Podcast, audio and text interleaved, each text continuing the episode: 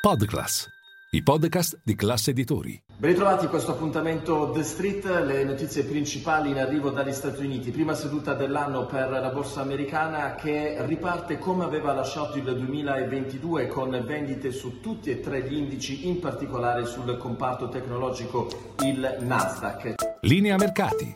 In anteprima, con la redazione di Class CNBC, le notizie che muovono le borse internazionali.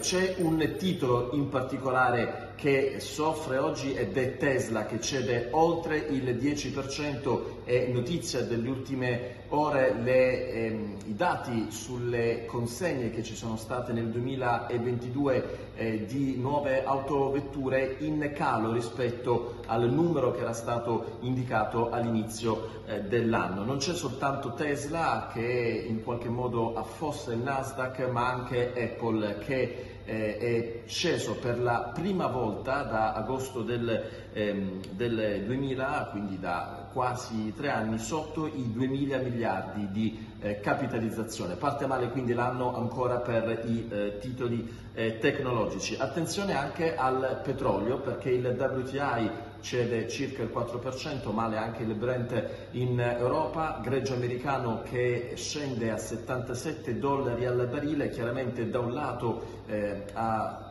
preoccupare il mercato ci sono i casi di Covid in Cina che continuano ad aumentare, i rischi di recessione che eh, ci sono su tutto il 2023 e questo anche secondo le parole del numero uno del Fondo Monetario Internazionale eh, Cristalina Georgieva che sono arrivate nelle eh, scorse ore. Chiudiamo con l'ex CEO di FTX, Sam Bankman Fried, che oggi è apparso in tribunale udienza a New York, chiaramente eh, le accuse sono diverse, ma in primis l'accusa di frode eh, nella vicenda FTX, come aveva già annunciato nei giorni scorsi, eh, Sam Bankman-Fried si eh, dichiara innocente, non colpevole eh, per le accuse che gli sono eh, state rivolte. questo è soltanto un primo step, un primo passaggio di una vicenda giudiziaria che sarà sicuramente molto lunga. Era l'ultima notizia ringrazio per l'attenzione e vi auguro una buona notte.